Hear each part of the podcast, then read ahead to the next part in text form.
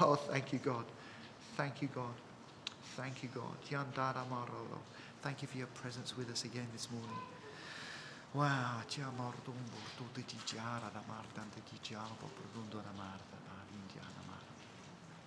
Wow, thank you, Jesus. We just want to express our thanks and our love for you. God, as we open up the word now and as, we, as, I, as I share some ideas, even some concepts about the kind of church maybe we once were and the kind of church maybe we're becoming, Lord, would you help us to engage our minds and our hearts? Most of all, would you give us the gift of faith um, to believe you? That we might uh, continue to um, emerge and grow into the kind of people that you've called us to be. We pray for the gift of fresh faith on us. Just as I'm seeing the, the rain pouring down outside on this bank holiday weekend this morning, God, come afresh on our hearts. We pray each one will be equipped with fresh faith fresh vigor, fresh enthusiasm that comes from a, a, downpour, a saturating of the Holy Spirit in our lives. Hallelujah. Well, we love you, Jesus. Amen.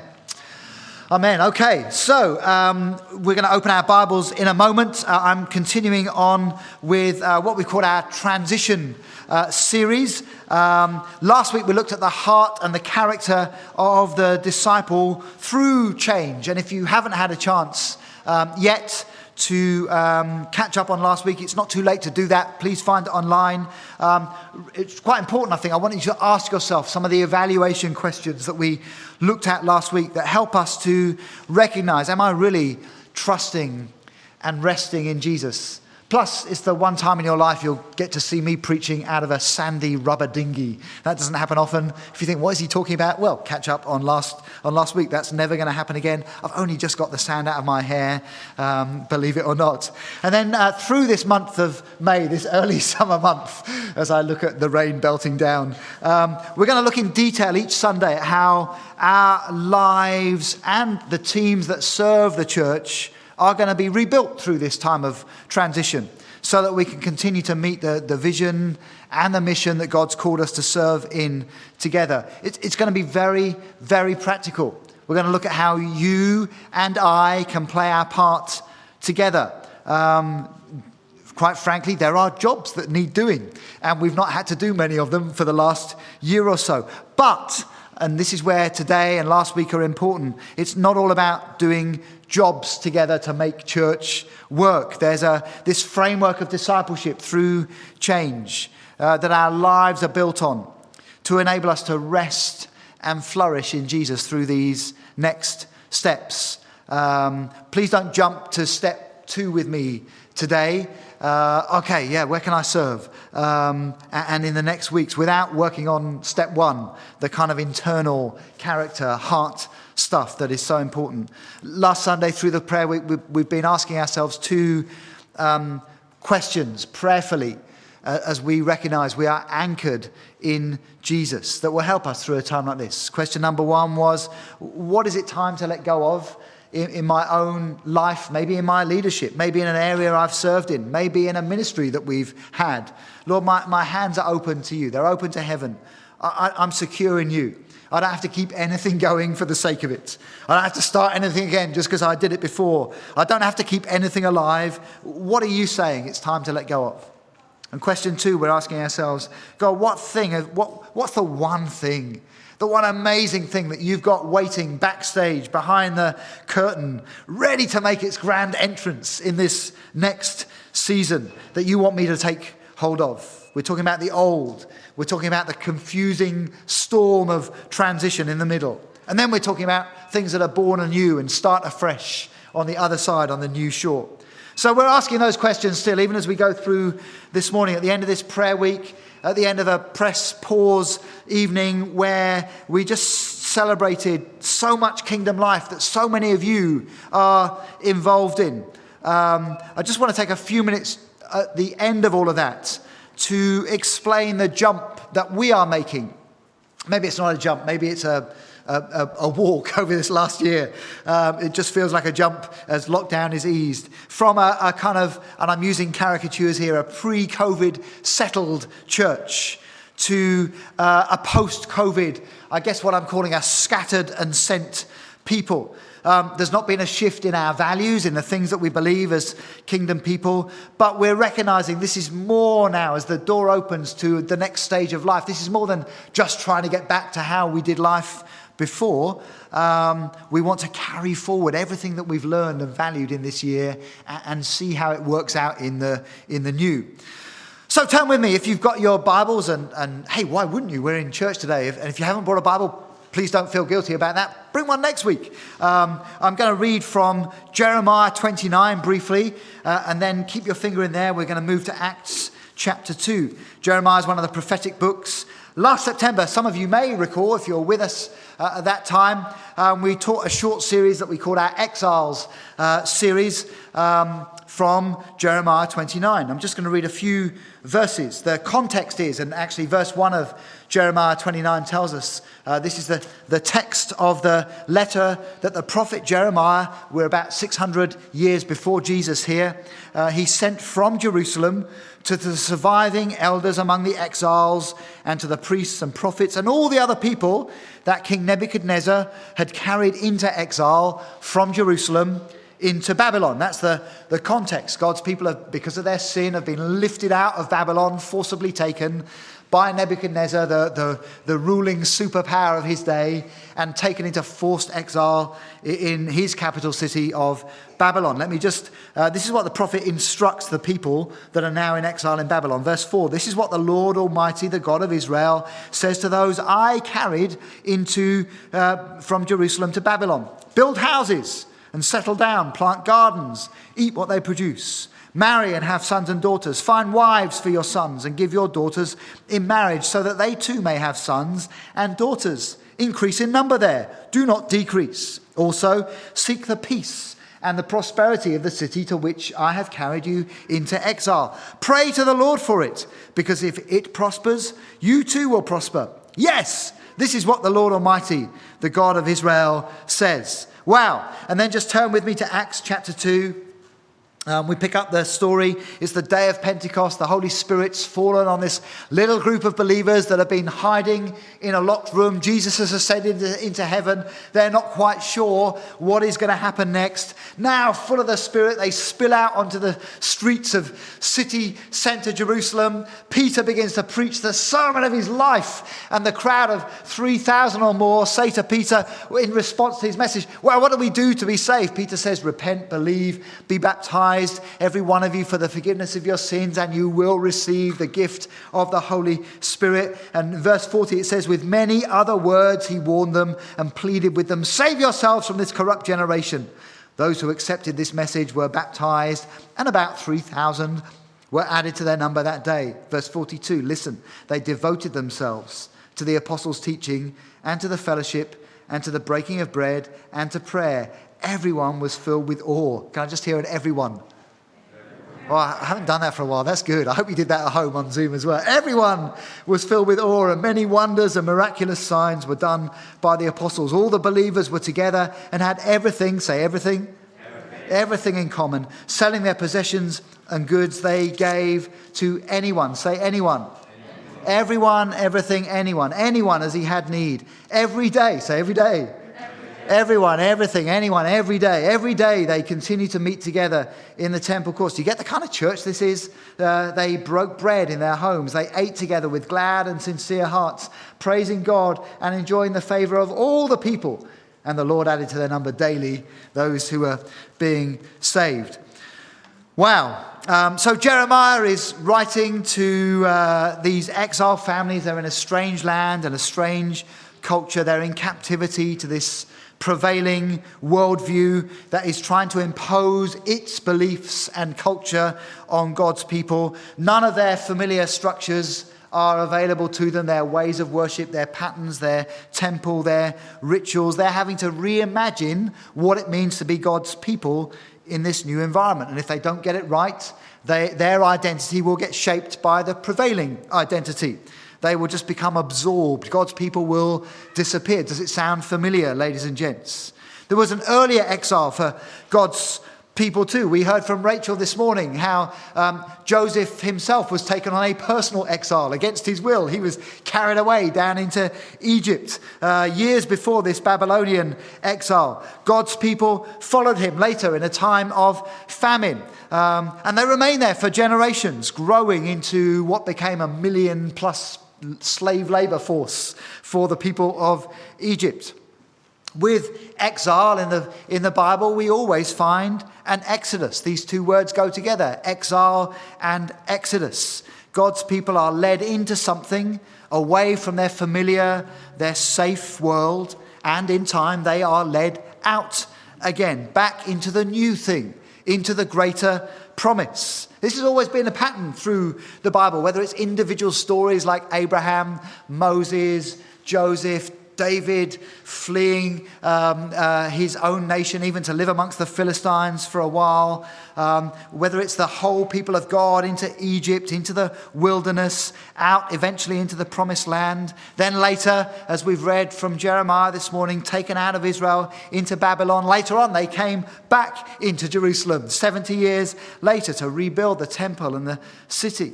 Even the whole story of the, the Bible from the very beginning. What happened to Adam and Eve because of their sin? They were exiled out of the garden. They were put out. They were scattered around the earth. They were told to multiply and fill the earth, just as Jeremiah's generation were told get married, have children, build up the people of God, just as the Acts 2 believers were told go make disciples to the ends of the earth. So it was in the very beginning Adam and Eve exiled out uh, of the garden, scattered around the earth to carry the promise. One day, knowing that God's people will come back into the fullness of the promise, the true and final promised land, the new heaven on earth will be inherited by God's restored people. That's why God's people live all the time in exodus and exile. I was having a conversation with uh, Ken a few weeks ago, and he, he, he was talking about this. Uh, is this a time of exile for the church, or is it a time of exodus? And Ken and I agreed together that actually we think it's a bit of both, really. Um, as we've been saying, Exodus involves leaving something, it involves a journey into the wilderness, uh, a challenge, an uncertainty, a danger. We've no idea how long we'll be walking this way. Um, and then when you get to the promise, when you cross into the promised land, the next thing, hey, there's work to do. Um, there are enemies to drive out. There's land to take possession of. With the later Exodus, there, was, there were walls to build, a city to build, a temple to restore. The people of God are always in a time of Exodus until Jesus returns. But we're also always in a time of exile, taken by force in one sense, away from home, uh, away from routines and patterns and ways of living, learning to live under another rule and culture, having to discover how to live in the 21st century as the people of God without losing our identity, without becoming just like the people around us. The, the psalmist sings one of my favorite psalms by the rivers of Babylon. We sat down, Boney M did it really well in the 70s or maybe early 80s, probably 70s. Wow, how about, I had it on cassette anyway. Um, and uh, they, that, that song from the Psalms, uh, how can we sing the Lord's song in a strange land? The people exiled in Jeremiah's day sang along with Boney M. Um, and for us, we're living in an increasingly strange land.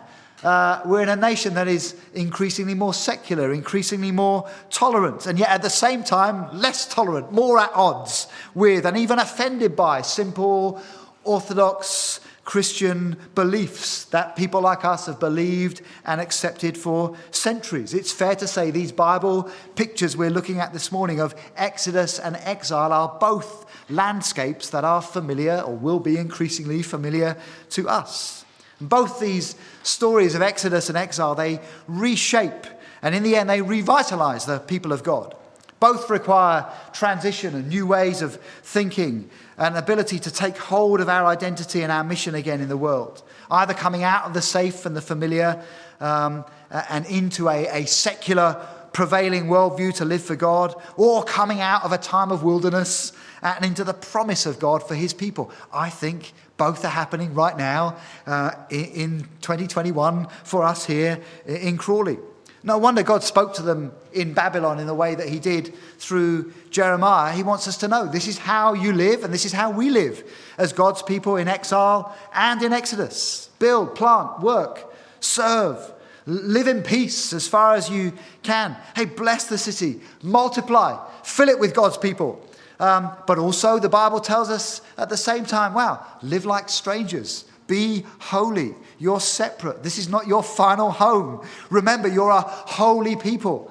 In exile, you don't compromise your worship and your lives for God. You don't live like the people around you. Church, do you see it? Both are at play here exile and Exodus. I think when we get to Acts 2, we see that the same jump, but just accelerated. It's like a microcosm of the whole big story of the Bible in one go. Exodus and exile rolled into one.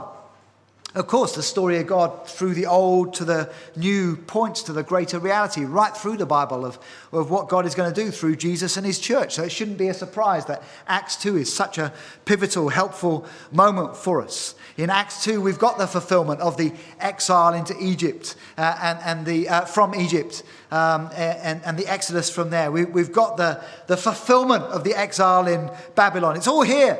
We see Exodus, God's people in Acts 2 coming out of their locked room, finally looking distinctive from the people and religion they've been a part of finally and clearly moving towards a people who are defined as, hey, those are the people that have been with Jesus. It's some kind of exodus led by the Spirit. Do you remember in, in the original Exodus, they were led by the pillar of fire and the pillar of cloud? This group of disciples were led out of the upper room by the fire of the Holy Spirit out into the city. This was their exodus. Now they're coming into the greater promised land of the inheritance that God has for his church. But it's also an exile in that they spread out into a city that wasn't their own and beyond with a new way to live and a new power to live it by. They were no longer just in their own religious huddle, um, but living to influence and serve and save. And just as Jeremiah's people multiplied, wow, they were multiplying. The Lord added to their number daily those who were being saved. They were building, church planting, working. They weren't shut away eh, in their own group, but they were living in the heart of city life, openly in their homes, meeting in the temple courts, but under the context of someone else's rules and someone else's way of doing life. This is what happened in Acts chapter 2. It's like a fulfillment that is accelerated in one moment of everything that's gone before in God's story. You know, the accelerant, the kind of fuel that gets poured on to make everything go boom and spread and fill the earth in that moment? It's the Holy Spirit.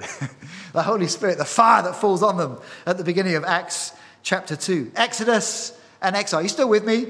Uh, this is all very exciting in my head. I hope you're catching some of it this morning. Exodus and, and exile. Um, in, here in Acts 2. And friends, the reason I'm telling you all this is because right now, before we rush on to the very practical over the next few weeks, this is where we're positioned. We need to know this until Jesus returns fully and we finally come home.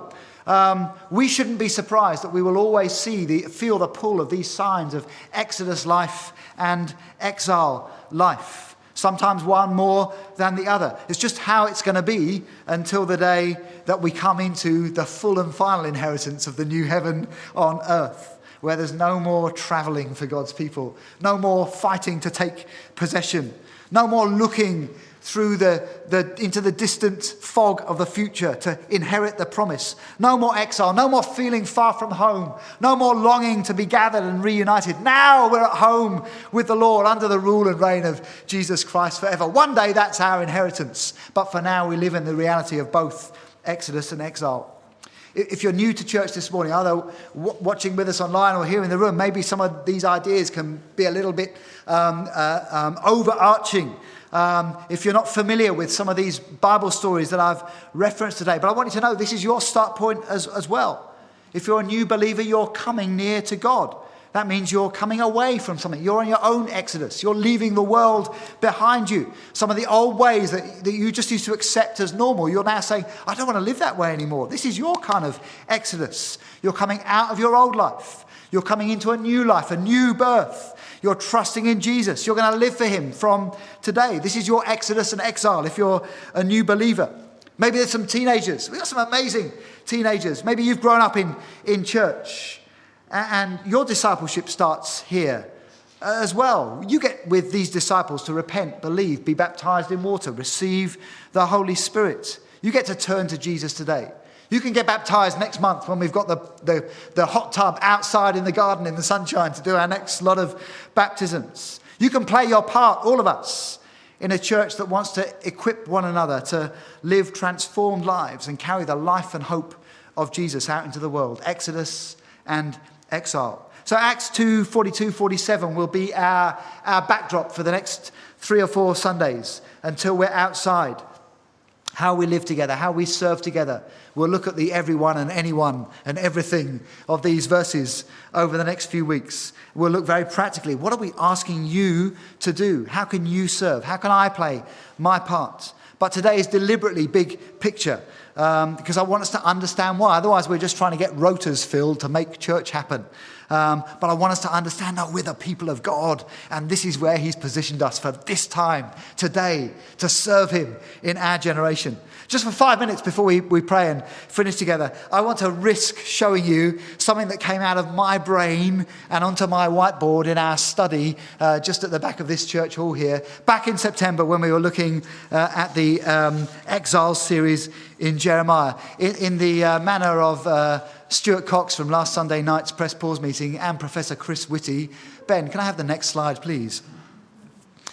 So these are caricatures. I've no idea whether you'll pick this up at home with my writing um, and, and, even here in the hall, but let me just talk you very briefly through it. I, am going to caricature the pre COVID church. I don't think we were this fully, um, uh, but it gives us an idea. Um, ben, can you go to the next slide and I'll use that to explain this so I don't talk too much. In the old pre COVID church, we lived in this world where church and the world, I've called it the city because I was thinking about Jeremiah and the city of Babylon, but you might think of church and Crawley or church and the world, church and the city, where the life of the church was quite separate from the life of what went on the other six days of the week. We created a structured and safe environment. Nothing wrong with these things.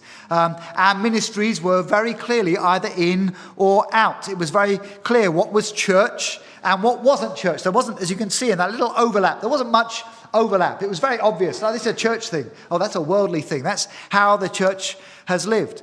Um, we wanted to be prophetic to our city, but we would tend to prophesy outward, uh, shout over the walls. There were walls up. Um, we wanted to gather and keep people. You would notice we'd use in our church's language when someone moves away or teenagers go to university or we send someone even to plant a church. We use language like, oh, we, we lo- we've lost them. Um, a, a, there's a mentality of gathering and, and keeping. And much of life and work uh, that was outside of church seemed to be irrelevant to the main focus of our life a mission. I've written business and creatives there. I know lots of business guys that, that have struggled to connect what they're doing six and a half days of the week with what we do in church, other than trying to make some money to put in the church offering. And thank you very much, by the way, if you're a businessman or woman and you do that. That is an important part of why God's called you. But if that's all it is, we're missing something. Our creatives as well, unless your creativity is narrow in that you play guitar in a worship band, creatives that want to do art and drama and great paintings and, uh, and other, write poems and other expressive things find that they have to do that out in the world rather than in a church that thinks this way. It's a caricature. Next slide, please.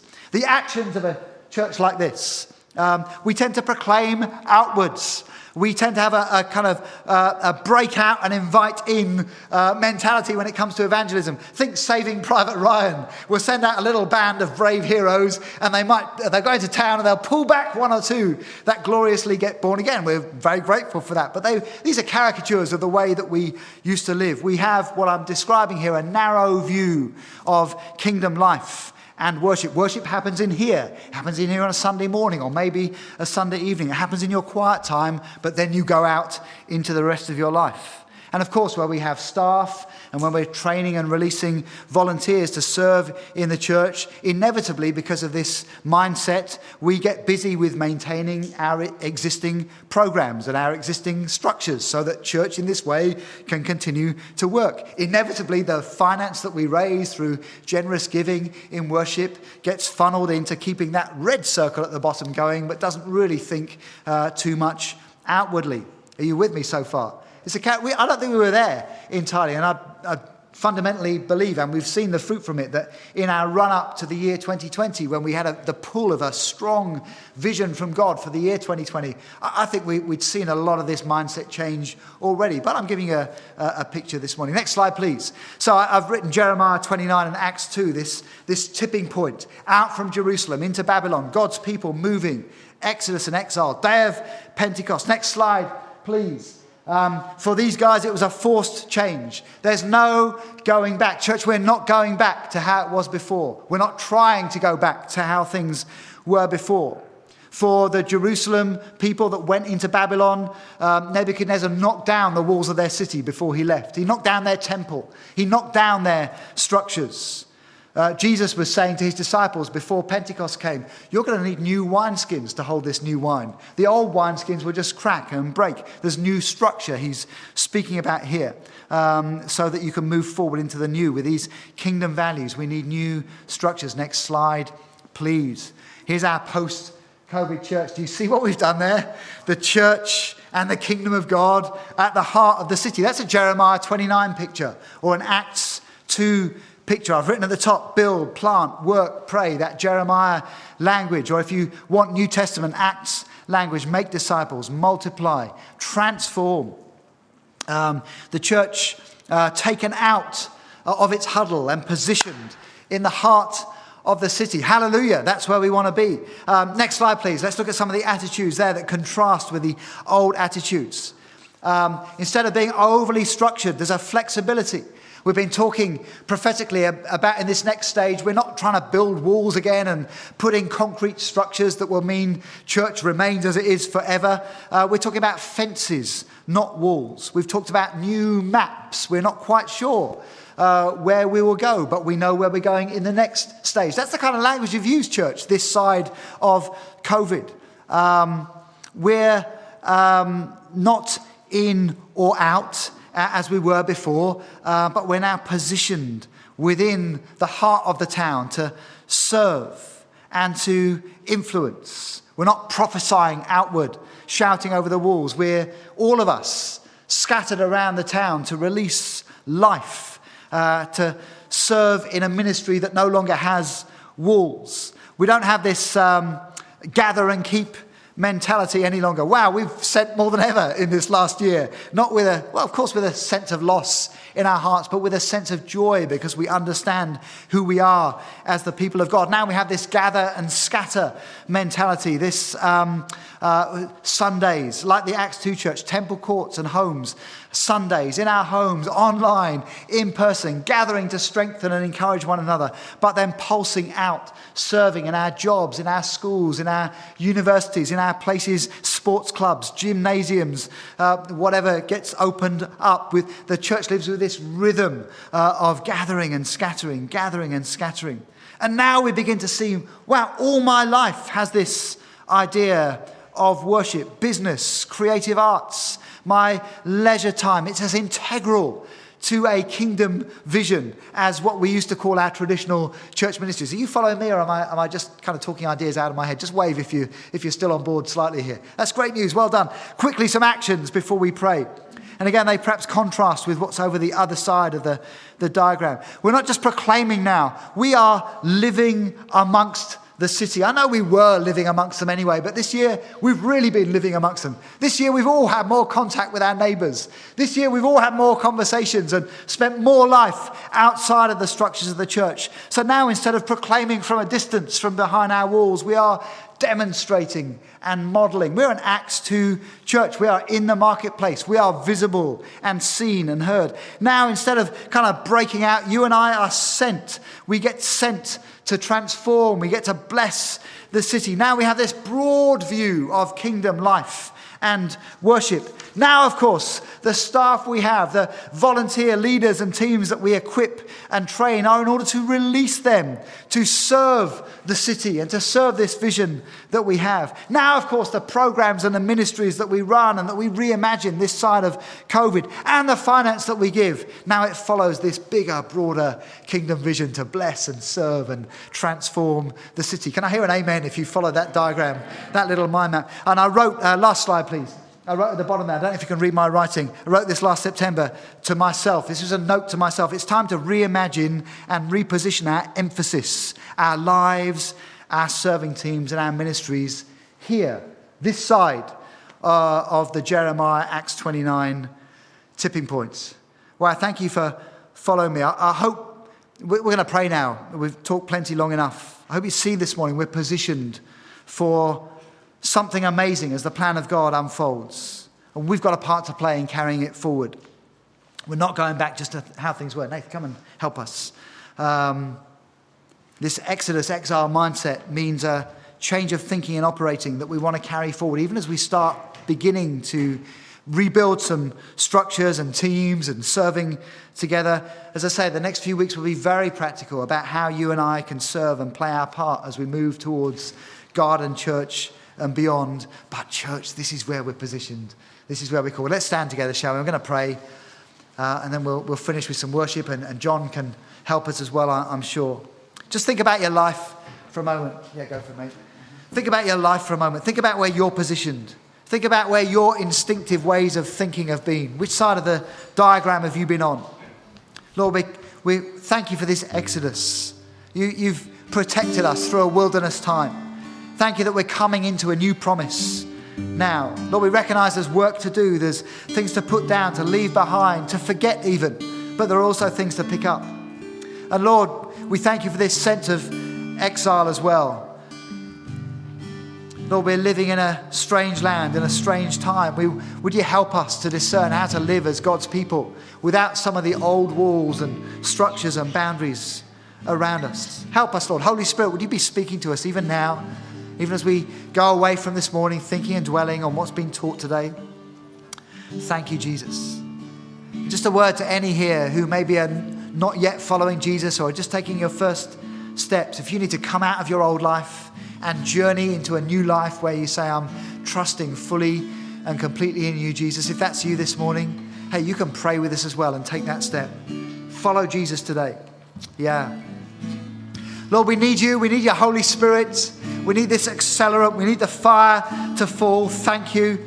Lord, we love this simple life of gathering and scattering, but we need your help. We'll just revert back to what we know. Would you fill us with your spirit?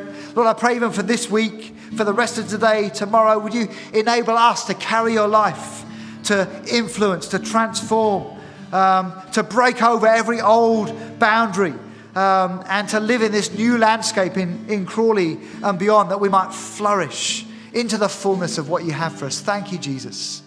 Thank you, Jesus. Just express that in your own words as we worship together for a moment. Yeah, Holy Spirit, pour on the accelerant over this church, we pray. What you've done to this point, now accelerate, now increase, now pour out in greater measure, we pray. Wow, thank you. We receive you, Lord.